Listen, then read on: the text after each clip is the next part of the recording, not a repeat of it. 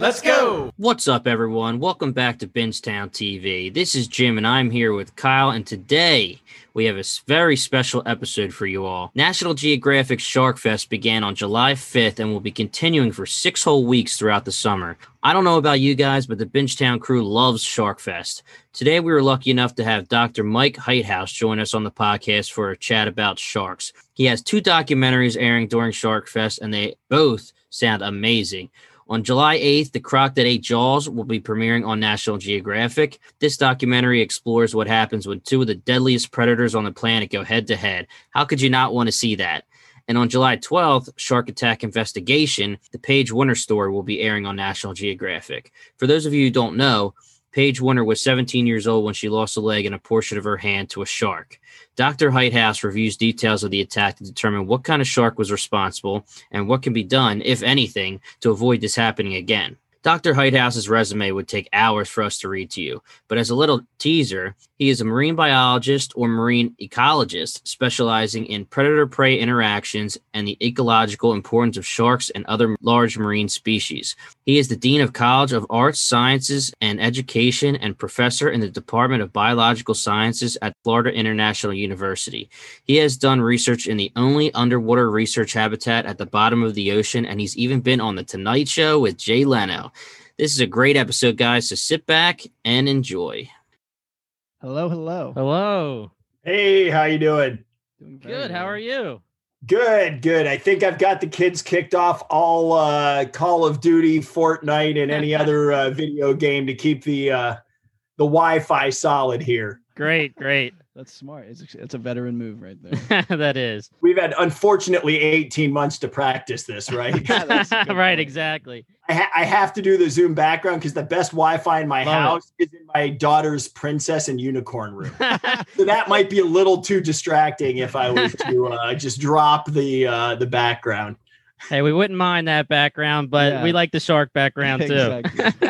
All right. I mean, I guess to start, I guess give us a little elevator pitch. Let the people know what uh, I'm, exactly. I guess the first question will be, how do you pronounce your last name? Uh, last name is pronounced Heithaus, Heithaus. although I respond to Mike in a long pause very well too. okay, because I I just hit you. so uh, tell the people a little bit about Dr. Heithaus. Well, yeah, I'm a uh, marine biologist, and I have the great pleasure of getting to spend most of my time studying sharks, which uh, people are scared of mainly, but they are awesome animals. And I think you know the the most important thing I can tell people is that these are incredible animals. They're important to have in oceans. And uh, we want to have healthy shark populations, healthy oceans, because ultimately those are important to people no matter where you live.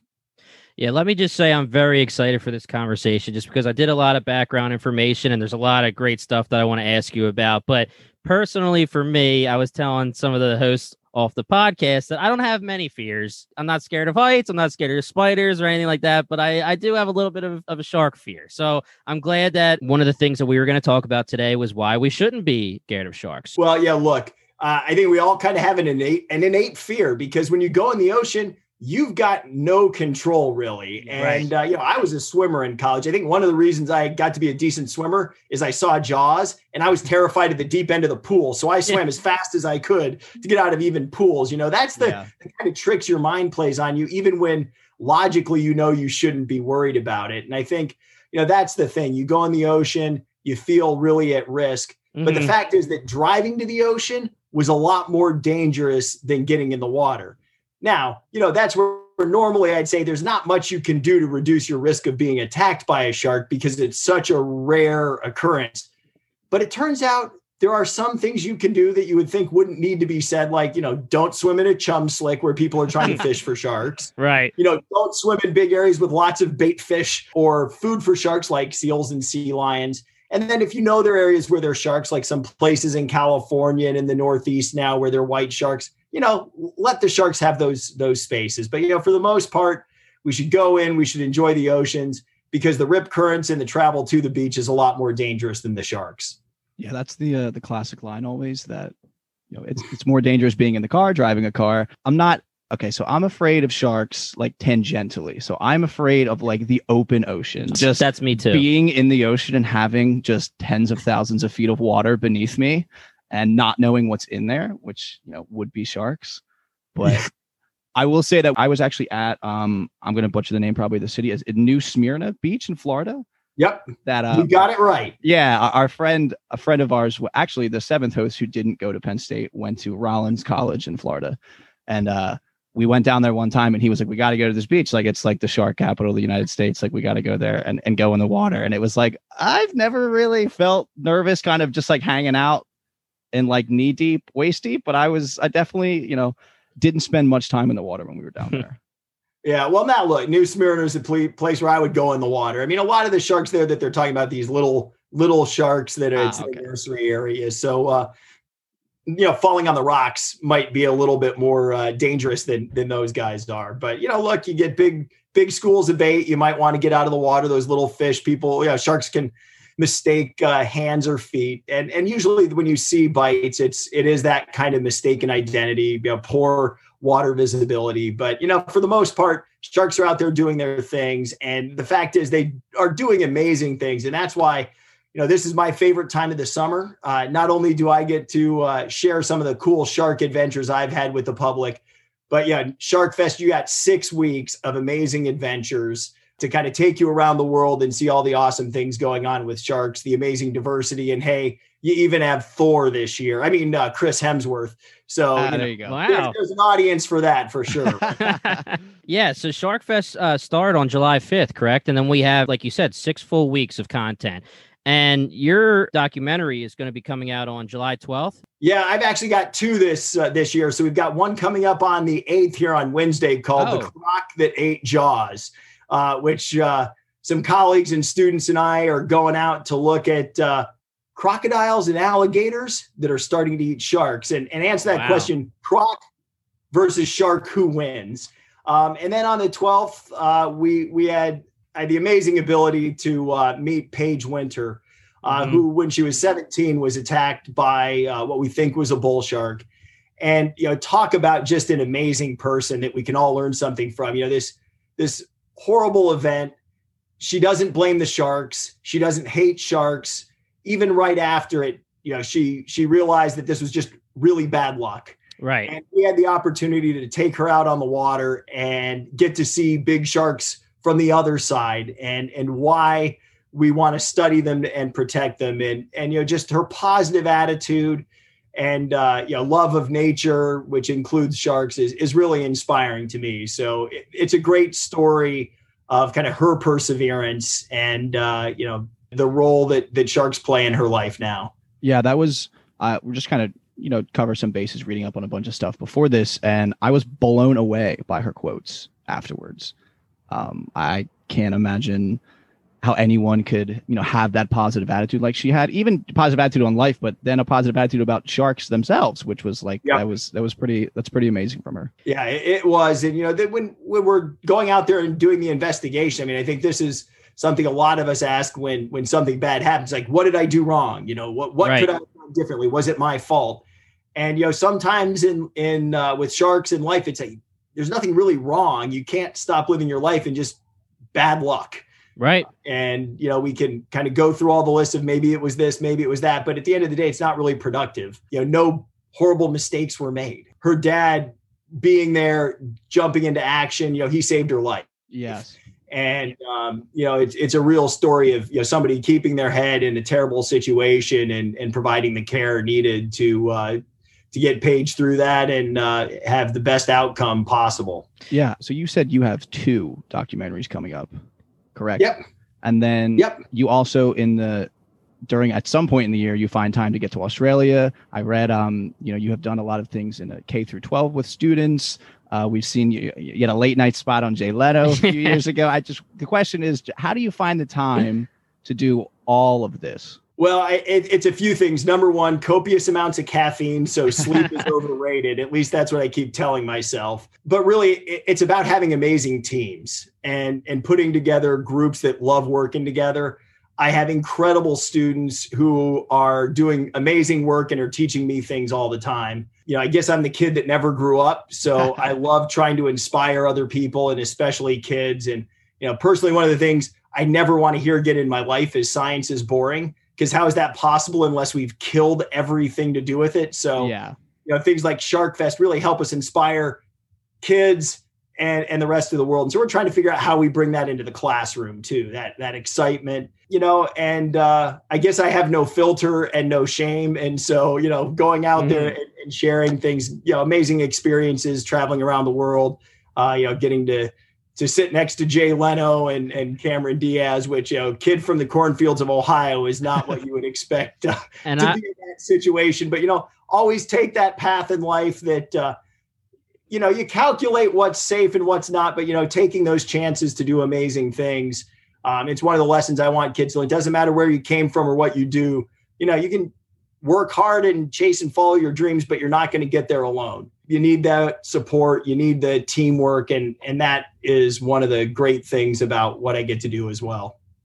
Yeah, that's amazing to hear. And my fiance would love to talk to you because she, what you were saying, science isn't boring or anything like that. She's a chemist. She has her master's in chemistry from Villanova, and her whole entire life she just loves science. And anytime someone tries to tell her, "Oh, that's that sounds boring," or "What are you doing?" I have no idea what you're talking about.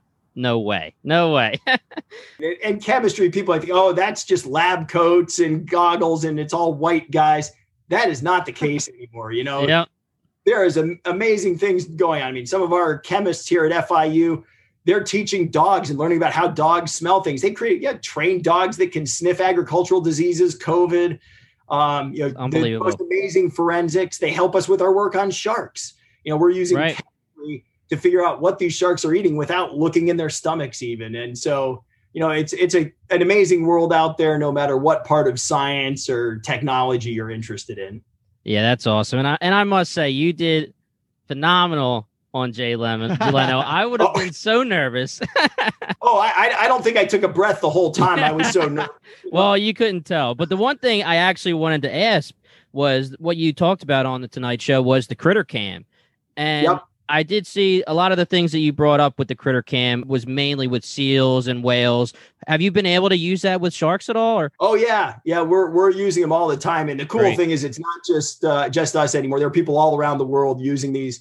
Uh, in one of our shows, we actually put a tiny little camera on one of these baby bull sharks. So we've shrunk the cameras enough that we can, wow. you know, even work with those little guys. We put a camera on an alligator for the show on Wednesday. That's great. So we're really, you know, exploding the universe of what we can learn. And, and, kind of the next horizon is we're getting cameras that have night vision capabilities and can survive crushing depths. Wow. So yeah, next horizon is we're going to be putting cameras on animals in the deep sea and uh, opening up new worlds we've never seen before and you know putting them on for days at a time instead of just a couple hours. So you know the the trash can size things that we had when we were doing the work that we talked to Jay Leno about you know, now because everyone wants a tiny cell phone with battery that lasts all day right. and has tons of memory, that technology we just bring over to to using on on animals like sharks. So and, uh, and that's unbelievable. Just I mean, my next question was going to be, has it been updated? And I figure it would have been, but just it's only five years ago. It was yeah. t- it was 2016 that that the interview was published. It, that was when it came out, correct? With Jay Leno. Uh, Oh yeah, definitely. Actually, that, that first ran in 2003. 2003. Wow. So I was. oh, wait, no, I probably should have because I am not that old. yeah, you don't. Yeah, I looked. That up, was so a that long time ago. So that was posted way later. Okay, yeah. Because yeah, yeah, I mean, how long has he been out of the oh, Tonight oh, Show? I, yeah, I should have probably known that. We did that pre-internet. No, wow. just That's amazing. Yeah, wow. We, okay. Okay. A while ago, and they, we're catching up with posting things. I mean, that was back in the day where uh, we had to record all that video on videotapes, and probably some wow. of your audience has no idea what I'm talking about. We didn't have flash drive, so we had these really big cameras because the size was set by how big your storage of the videotape yeah. was. Now it's really limited just by batteries. So every bit of update we get in battery technology, we can shrink these cameras, we can make them last longer.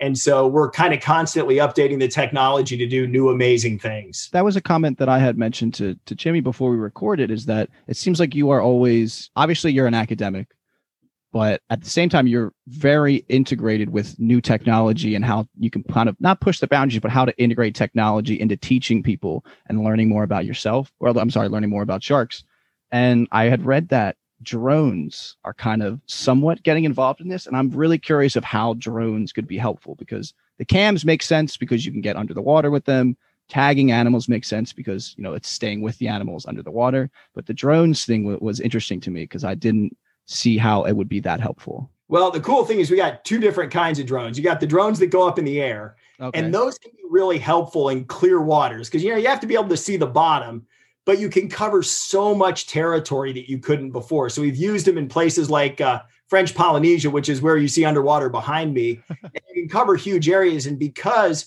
you use a little bit of math and you know the height of the drone, you know exactly how much area you're covering. So we can actually figure out how many sharks are there by extrapolating that to big areas. Whereas when we dump cameras in the water, we don't know how fast they're moving. It's kind of hard to figure out just how many sharks are there. And from the surface, you can sometimes see aspects of behavior you can't underwater. So they're really useful for that. Now, there are also people building underwater drones now. And this is kind of one of the new bits of the future where the challenge is you don't have GPS underwater to know exactly where they're going, but you, know, you can have them surface every so often, have cameras all over them. And so, you know, that really provides a window into these animals. And I think one of the things that we want to start working with more are some of these drones that can follow animals. So put a tag on the animal and have it follow it from that third person view. Because one of the frustrating things about having a camera on an animal is you don't get the view and they react to something and you're trying to, what's going on over there? And you right, can't right. see it. But with the third person, you can see it. And, you know, the the 360 cameras, we've put a couple of those on turtles already. And it is amazing. It's like you put the goggles on and you're riding on the back of a turtle. You can get data you otherwise. Uh, the problem is the batteries on those don't last very long at all. Okay. And so Okay. Right now it's more of a proof of concept. But if there are any engineers out there listening, give us an email. We need to help tear those apart and put bigger batteries in. yeah, that would be that would be awesome if one of our listeners gave you the idea for that. Right. It worked out. That would be fun. Hey, look, that's the fun thing. We we need people from all different disciplines that to help us with with uh, this work. So That's uh, cool. So going back to the critter cam, now I know it was 17 years ago.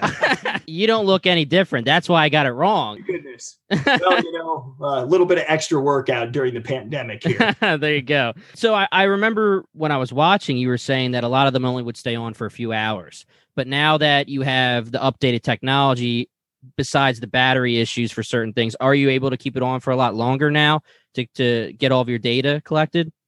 Yeah, we, we can keep them on for really long Yeah. periods of time. You know, we can, a couple days on whales, couple days on sharks is no problem. Uh, the bigger problem is how far are they going to go and how far are we going to have to drive a boat to try to find the camera? Right, right. but yeah, there's a group of scientists from Japan and California that just glued cameras on uh, sea lions that were on them for a couple months, and the computers only turned them on every so often. So they got video from 37 days after they left the beaches, and so Wow. You know that's the kind of cool stuff that's going out there uh, generally in science. And uh, because the technology gets cheaper all the time it's great because it means more people can use it. And it's Mhm. not just super well funded uh, expensive projects. So i think you know that's what we're seeing in the internet and all everywhere else is, is we can get citizen scientists involved and more people from more places. Uh, we're going to learn more. And, and the next frontier is going to be computer scientists figuring out how we can go through all of these hours and hours and hours of video to find the neat stuff or to, to collect the information uh, without armies of people staring blankly at a screen, uh, recording video. hours. I- hey, look, my, my mom's, I think, up to 3,000 hours of video she's watched for us in the last couple of years for one of our projects. So, uh, you know, we're even getting the family involved. I hope I hope you're paying her well. Anyway, so again, with this critter cam, the one video that I saw was the, with the suction cup. And Yep. in the video, you were on the boat that when they were trying to get the suction cup onto the whale, right? And the enthusiasm was so awesome to see. How does that work now with the new technology? And, and now that we're specifically talking about sharks, how would you have the cameras stuck to them now? Well, you know, with the whales, we still use suction cups, and we've got suction cups that can last a bit longer. And I still get just as excited as I did uh, 17 years ago. We had a project just on sperm whales and uh, got video with a, a squid in the mouth of a sperm whale a thousand meters down, um, which was pretty amazing. But um, for the sharks, their skin is like sandpaper, so a suction cup Mm. can't stick on there. So usually, what we do is uh, create mounts that hold onto the dorsal fin and then they have a link that dissolves or a computer that breaks a link so it kind of comes off the fin and they float to the surface. wow. And, you know, basically, depending on how you put it on, they may last days or weeks um, on the shark. And so, a lot of times when we're doing that with the sharks, we have them, we've caught them, they're next to the boat. Okay. Uh, but you know, we now have developed uh, different ways of putting these cameras on by hand, whether it's some uh, intrepid person like me, uh, which I Graduate don't, student. I, I don't tell mom before I go do this. right. Uh, but you know, just swim down to the hammerhead and put it on by hand. Or now, uh, smarter people than me uh, design poles so you can be, you know, a couple arms lengths away and just slip it over the dorsal fin. So, you know, that's our preferred method. So we don't actually have to catch the sharks; they go back to their normal behavior uh, sooner. But you know, pretty much for each animal, we we have to tailor how we put cameras on, how we handle them uh, to be able to get the data we need and uh, have the the least impact on the sharks that we can. That's nice. That's How- great. Okay, this is a question I'm personally very curious about. How was the first time you ever went swimming with sharks? We're in the water with them. Well, let's see. My heart rate went to about uh, 6,000 beats per minute. And probably went through a, uh, a scuba tank that would normally last me an hour in about seven minutes. Um, Wow. and that was just with little reef sharks uh, that Yeah. are nothing to worry about. So, you know, uh, I'm I'm always hesitant in working with new animals in terms of knowing their behaviors, and then you get more comfortable as you know the signals they're giving you. And you know, we're working with uh, National Geographic and for Shark Fest. You know, it's a real pleasure to work with some of the best in the business in terms of the uh, camera folks that that are doing the the jobs and and they've spent so much time in the water with these animals. They can read the body language. So, you know, the situations with the animals I've never really felt dicey with since then. You know, it's all what's in my head, not Mhm. what the animals are doing. right. Uh, and usually the biggest danger really is it's the sea conditions, it's boats with propellers, and it's the things that we can control that actually tend to be where we have to be the most careful. And you know, we we obviously it- it's dramatic, it's uh, impressive, but um, there is a whole lot of safety work going on, and, and we're not doing things that we aren't comfortable or are safe for ourselves and for the animals too. That's cool. Did you ever kind of find yourself not getting complacent, but like the the excitement about it wears off? You've done it so many times, or swimming with sharks always something that just kind of gets the heart rate up and you get excited for? You know, it, always gets me super excited. I mean, and I'm more now than ever. I mean, I can't wait to get back out there. I've been sitting around, Yeah. uh, uh, in my office and in the house for too long. Plenty uh, of time to watch those hours and hours of videos that you collected. Exactly. No excuses to not get through those. But yeah, I mean, my excitement level is still there, and even handling sharks next to the boat. That same level of excitement, but also kind of focus because these are big animals and you just cannot get complacent. Right. um, because just bad luck can happen underwater. I don't know. They're just such amazing animals. It's it's always just exhilarating to be down there, and um, you know, I think the more time you spend, you actually it- it becomes more enjoyable because instead of just saying, "Oh wow, it's a shark," you see new things because you're seeing their behavior. You're you're seeing what's going on, and really for me, it doesn't matter why I'm going out. When I'm out on the water, I am always super excited because you never know what you're going to see. It Mhm. doesn't matter how long you've spent on the ocean. Every minute, there's a chance you're going to see something amazing that you've never seen before. And I think that sense of exploration is is one of the things that I really love about this, and and also one of those pieces in science that that kids and the whole public need to know. We don't know everything. If we knew everything, it would be boring. You know, science is not a list of facts. It is about exploration, whether it's chemistry at a tiny microscopic, submicroscopic level, or you know, if it's big things like sharks or the whole planet. I mean, there's amazing stuff out there, and and exploration is very much alive. And Kyle was talking earlier about being blown away by some of the stuff that he was reading. I believe it was in the TED Talk that you were a part of with the Aquarius. Uh, but I, You I guys want did some serious research. we did. It was so Holy interesting to watch. But this I is can't hide anything. well, I want to talk about the Aquarius in a second, but the thing that Oh. really got me was there is the quote saying only 5% of the world's oceans have been explored so far at the time of the video, which is unbelievable. Yeah, we might be up to like what five point one. Yeah, right. Well, and it's like, what does that exploration look like? I mean, we just had a big increase in the mapping of the seafloor in the Indian Ocean as they were looking for MH370. So you have these little events that cause us to have these kind of bigger explosions of exploration. But what's mapping the seafloor? That's not really, you know, that's that's the first step. You haven't really gone down there to see what's going on. And so, you know, that that percentage is not going up very fast. Yeah. Um, you know, we're we're doing a better job of using satellites and you know trying to explore areas in the in the coastal zone that are shallow to look at reefs. But you know, it's amazing how little we know. And yeah, the work I did in Australia, we were looking at one bay and looking at an area that was maybe you know like 50 miles by 20 miles, a box about that size. And we spent 20 years working there. And feel like we know how it works pretty well, why those tiger sharks are so critical, but still you just know how much you don't know. And, and that was just intense work for 20 years, almost year round the whole time. And uh, yeah, the, the oceans are huge. We're still finding new species of sharks. I mean, a new species of whale was just described. It's 40 feet long. Wow. So how do you miss that? That's a good point. Yeah. That is a good Uh, point.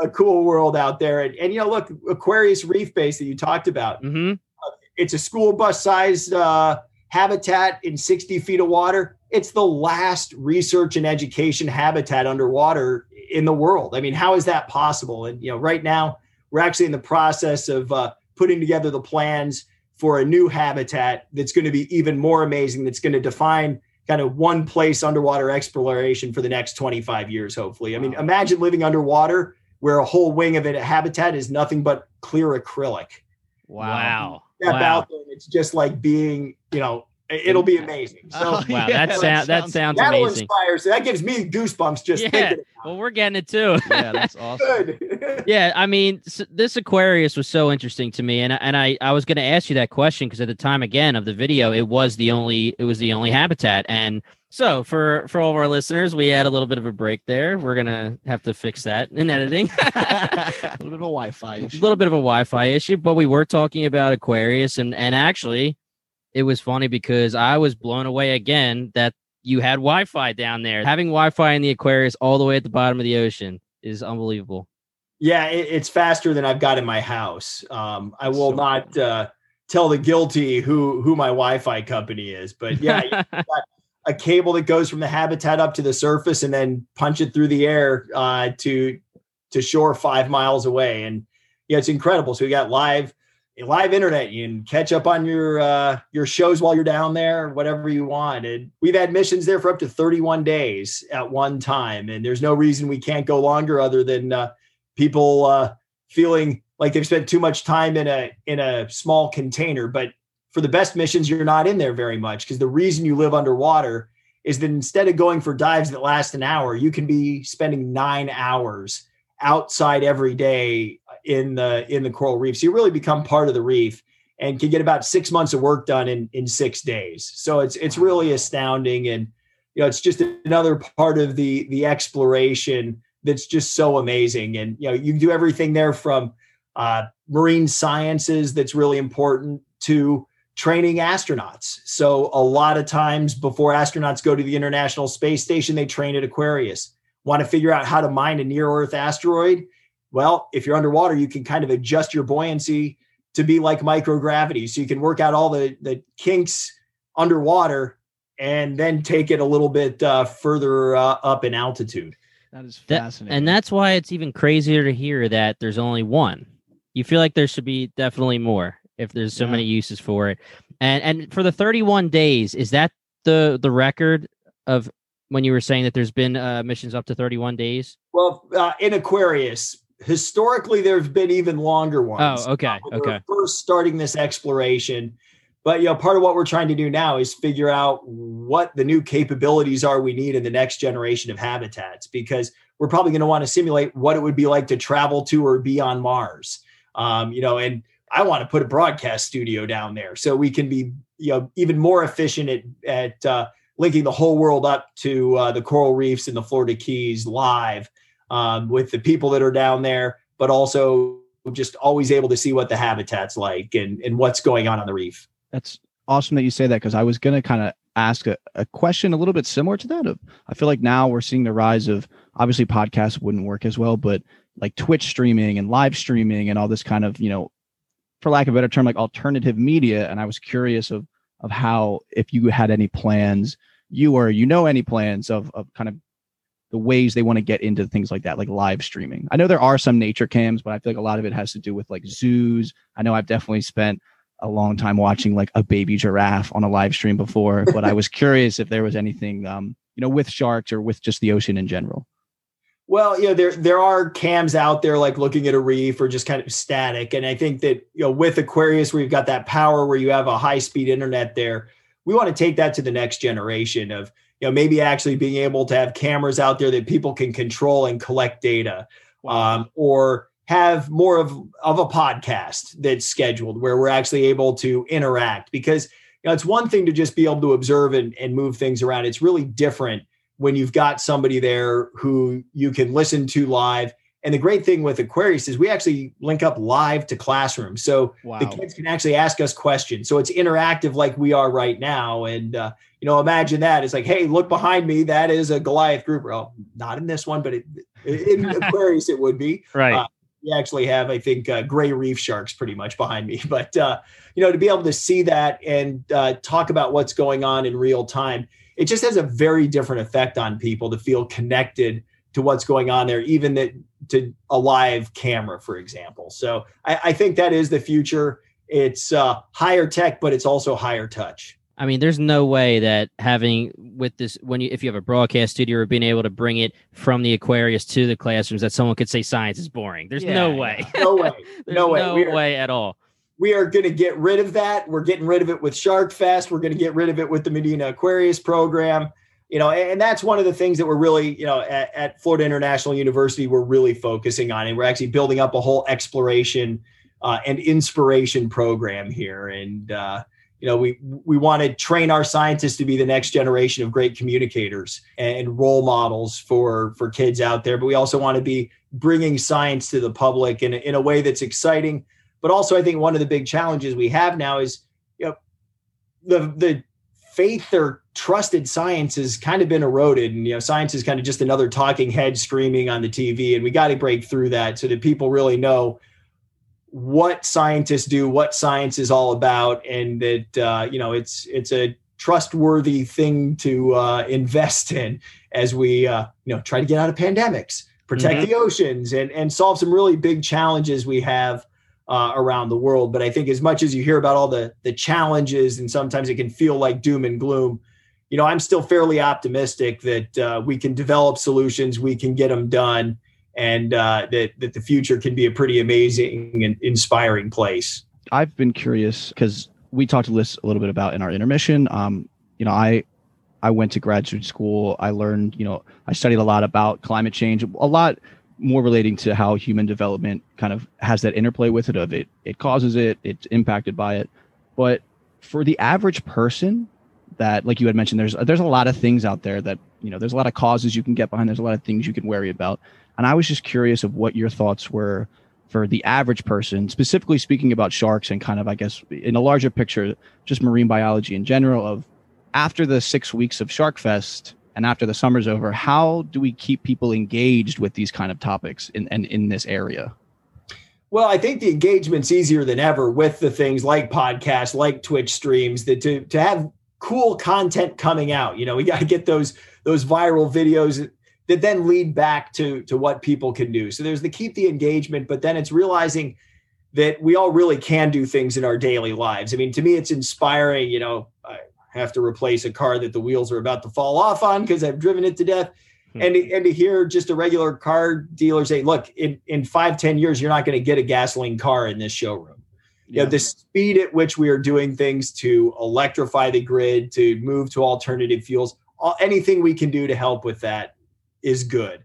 You know, we've got seafood guides like Monterey Bay Aquarium where you can find fish that is sustainably harvested and, and make choices that reduce your impact uh, on the world around you. And, and frankly, though, you know, it comes down to we all have to get behind some of the big solutions that are going to require the government to get involved. Yes. But I mean, I think the thing is, you, you see people who are even very conservative what's good for the planet's good for business and you know you might be having a short-term trade-off but long-term the opportunities in investing in clean sustainable technologies and processes there are a ton of jobs there but it kind of comes back to the things we have to do to protect sharks which is not just say you can't catch sharks you have to work with the people who are affected um, and help them get through the challenging times and recognize that we do have you know issues and you can have winners and losers. So you got to work to make sure that everybody has a piece in it and you don't have people feeling like they're getting behind or losing out, but that they have opportunities as well. And that's where we're seeing a lot of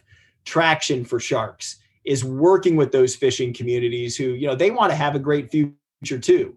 So it doesn't help them to overfish sharks, but they might not have the tools or been part of the discussion. And so, you know, I think that's one of the exciting things is we've got these opportunities to work with people, work with these amazing uh, animals and places that to have a, a future that's better for for everyone and the ecosystems that support us. Yeah, I would say that your optimism makes me feel good. Good. Yeah, we can't sit back and be complacent. Oh, but, right. of course not. We got this. Yeah. Okay. I like that because I just think it's very easy to to read things. I mean, especially if you don't dive into the really dive into news. You know, you kind of scroll and read headlines and stuff. It's just, it seems like every day, every week, there's a new report that's out that's bad. You know, that's things are going wrong. You know, in, in some way. So it's nice to hear a little bit of positivity in that arena. Yeah. Look, you know, there there there are plenty of big challenges, and the more we learn, the more we learn where those are, and so you can get focused on them. But I think the key is to quickly move from oh my goodness to how can we fix this and what can we do to make it uh, you know make the world a better place and you know we see in a lot of areas where things have improved you know the, the work that you've done on water systems i mean they're big challenges but think how much better a lot of our waters and rivers are today than they were in the 70s i mean i grew up in ohio. We had a river catch on fire. Now, the waters off california were you know virtually dead in some areas but people came up with solutions. Governments had the guts to enact the re- regulations we need and now industry's doing fine, but we have waters that are clean um, and getting better. And the big, awesome species that people want to go spend money to go see through ecotourism are coming back. So, you know, it's it's important to know that they're the good, they're the bad, and you know that helps us get through the big challenges as we we move forward. And and it's partially seeing the opportunities that are out there, and uh, you know, not just the problems so the the term ecotourism just kind of caught my ear right there. I I recently read a book called The Sixth Extinction. I forget the woman's name. Um, it's a, I guess it's a fairly famous book, but she was focused on coral reefs. She kind of discussed a lot about how people want to go see the Great Barrier Reef so bad, but then they go there for like a little bit. They don't really treat like the area itself well. They're focused on seeing the reef. Technically speaking, everyone kind of hops on a plane to get down to Australia, so it's somewhat counterproductive. What is your kind of take on that balance between people want to go see all of these natural sites, but if millions of people flock to these places, it does have kind of a negative impact on them.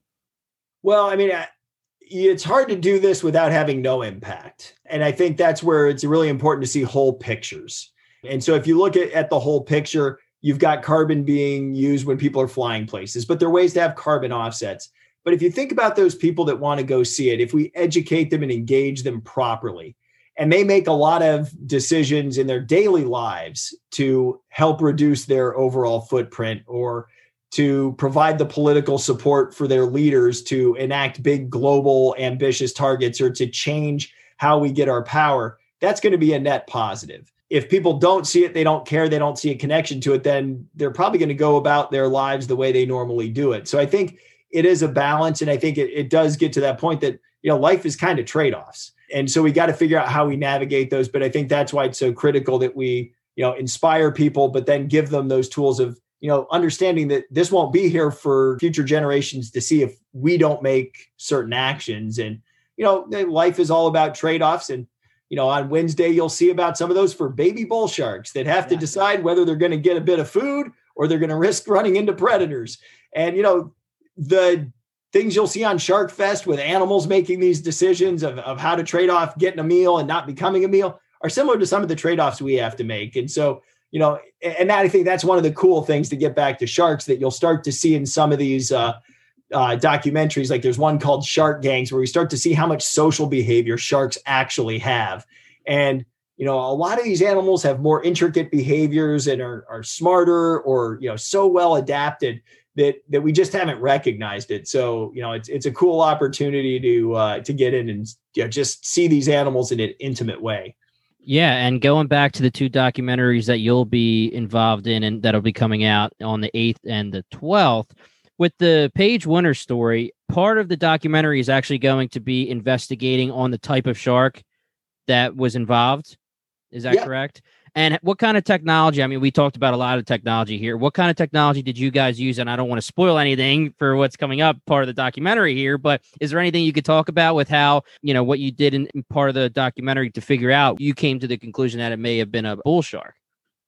Yeah, so you know, in that one, we actually didn't have to have a lot of technology to employ um, Okay. because it was more after the fact, and so it's more kind of just basic detective work. Okay. What kinds of animals are in the area? What's the habitat like? What kind of year is it? You know, what was the the nature of uh, of the injuries? Right. And so we kind of go through those investigations. Now, you know, when we go over to the croc that ate Jaws, Mm. you know, we've got some cool pieces there, especially uh, with the camera systems on the alligators that also collect data on like how deep they're diving, how fast they're moving, how quick they're coming up and down in the water column. So you can kind of get these intricacies of their behavior. And, and the same thing on the bull shark of, you know, even when it's in visibility where you can't see anything, we've got electronic ways of figuring out are they turning fast, are they swimming fast, are they rolling on their side? And so, you know, this real high tech sensors uh, are, are super helpful. And then, then they're the sensors you don't see on TV, which is the satellites that use space to help us figure out where the heck the tag went as we, uh, you know, go through the mosquito infested uh, Yes. Right. mangrove swamps to try to get the camera back because they always end up in the worst possible place. I'm really excited for the Croc that ate Jaws. That is Me so too. Me too. Yeah, you know, it there is some cool stuff in there, and uh, you know, we we donated plenty of blood to the local mosquito population. Oh, jeez. yeah, both of these documentaries sound really fun. I can't wait to watch both of them. I can't wait to watch the entire six weeks of Shark Fest. I mean, like you were saying, it's so important to get knowledge about this, and and this is a really fun way to get people watching. I saw that also going to go to Disney Plus as well eventually. I believe uh, Friday the 16th it'll be on Disney Plus, and that's just getting it out there to more people. You know, if they miss it on Shark Fest, everyone has Disney Plus now, and you and you get to see the documentaries there. Click on it and just get involved, and learn about sharks. and, and the cool thing on Disney Plus, I hear they're going to be putting uh, even some of the back episodes on there. So you know, you Oh, can go great. to classics like uh, Sharkcano, um, which go. is every bit as cool as you think it will, and and so yeah, there's just so much neat stuff out there. But but this year, some great shows, and and they'll have the the Chris Hemsworth. Uh, special on again and that one for me was awesome because it has valerie taylor in it who is one of the very first explorers getting in the water swimming with sharks and and uh, really pushing for their protection and so you know seeing her at 85 still getting in the water Wow. exploring is pretty darn cool so That's uh, awesome. they're all i'm a fan Yeah, and, and, I, I would like so to lucky see, to get an opportunity to participate as well That's so fun. Uh, you and honestly, you can tell how much you love it. I feel like the the passion just kind of pops off of the the Zoom screen right now. it does. It did during Jay Leno, Yes. however many years ago. We don't need to say it anymore. just two or three Two or three years ago. It does through the podcast. I know that our listeners are going to love to uh, check this out just because they're going to be hearing your enthusiasm. Um, we could talk to you forever about Yeah. this. Kyle, do I- you have any I have burning one questions here? burning question here. Yeah. You've mentioned, uh, I believe, twice now of having time to uh, to catch up on your shows. And I know you you fly to Australia. That's a long flight. So what uh what kind of shows and movies are your kind of go tos, or what's good stuff you've been watching lately? Well, you know, I have to admit, I am a huge fan of the uh, the Marvel Cinematic Universe. So uh, I've been watching Loki, but uh, also can't wait for Ted Lasso to come back. Mythic Quest, uh, got to catch the last episode there. you so uh, you know, I'm I, I'm a, a big fan of those, and you know, uh, Alaska Wildlife Rescue. A buddy of mine is producing that show, and and and I really enjoy watching that too. That's so awesome. uh, can catch that one on Disney Plus and and Nat Geo Wild, and, and got to plug the shark shows right Yeah, now. of It's course. all about watching shark shows. Of course. Awesome. Yeah, I mean, our listeners, we just did WandaVision, Falcon and the Winter Soldier, and Loki. They'll be on Disney Plus and they'll see all these new shark documentaries out there. So all of our need listeners jump on. right? You know, get your listeners to you know you need Mike. You know, we we we need the Mike meets MCU on Shark Fest. There you go. That would be awesome. You're good at this. You're good at this. you are. You are. Um, okay, my last couple questions, very basic here. Favorite species of shark for you to study or just in general? Oh man, that's always the hardest question because whatever cool thing I was studying most recently, but recency you know, bias. Yeah, I've got a real a soft spot for tiger sharks. Um, partially because I've spent so much time studying them. You know, they get this rap of being the garbage cans of the sea, but they are amazing animals. They're just kind of cautious. They're not these like you know flitty everywhere. They're kind of chill, but boy, they can uh, affect entire ecosystems. Anything that can uh, cut through a sea turtle shell, that's an impressive animal. But you know, mm. so they're they're probably my favorites. But love the big hammerheads, the great hammerheads, and uh, you know, really intrigued to start working on some of these deep ocean uh, sharks that we've really only started to learn about. That sounds exciting. That is exciting, and and also real quick back to Aquarius. How many times personally have you actually been down there? You know, uh, I've been down a lot for short trips uh, because when the the habitat came to FIU, I was one of the few people that could be a working diver, so I had lots of fun time to get down there and help. Unfortunately, now the staff is too big, so they don't need me as much. Oh. But uh, you know, we're always trying to come up with the the next cool mission to do down there, and uh, stay tuned. Now that uh, we're getting out of the pandemic, we're ready to start cranking it back up again. That's great. Well, Dr. Mike Heithaus, you are invited to our podcast anytime. It has been a pleasure. Thank you so much for coming on. Marine biologist, marine ecologist, specializing in predator prey interactions. And we are going to see that a lot in the next week or so. So, guys, check that out. Again, thank you so much for coming on. Uh, thanks so much for having me, and uh, be great to do it again sometime. Yeah, Always invited. Pleasure, yeah. And, and then really, you know, reach out anytime. We got lots of cool stuff going on. Always yeah. happy to talk about it, and uh, great stuff. Thanks so much for having me. Yeah, of course, I mean, of course. Hey, Thank you so much for coming of, on. A little yeah, bit out of our wheelhouse, but it was that was a blast. It really was, and we're excited to watch these documentaries. And there you have it, Dr. Mike Heithaus, everyone. We could have spoken with him for hours. He is a wealth of knowledge and so enthusiastic about his work. Don't forget to check out National Geographic Shark Fest airing for the next six weeks on National Geographic. And don't miss Dr. Heithaus's two documentaries airing on July 8th and July 12th. Both of those documentaries, as well as many others, will also be available on Disney Plus if you miss it when it airs live. And as always, if you like what you hear, Please subscribe and give us a review on any of your favorite podcast apps. Follow us on social media at Bingetown TV and check us out at www.bingetowntv.com. Once again, we are Bingetown TV, and thank you so much for listening. You're listening to the Geekscape Network.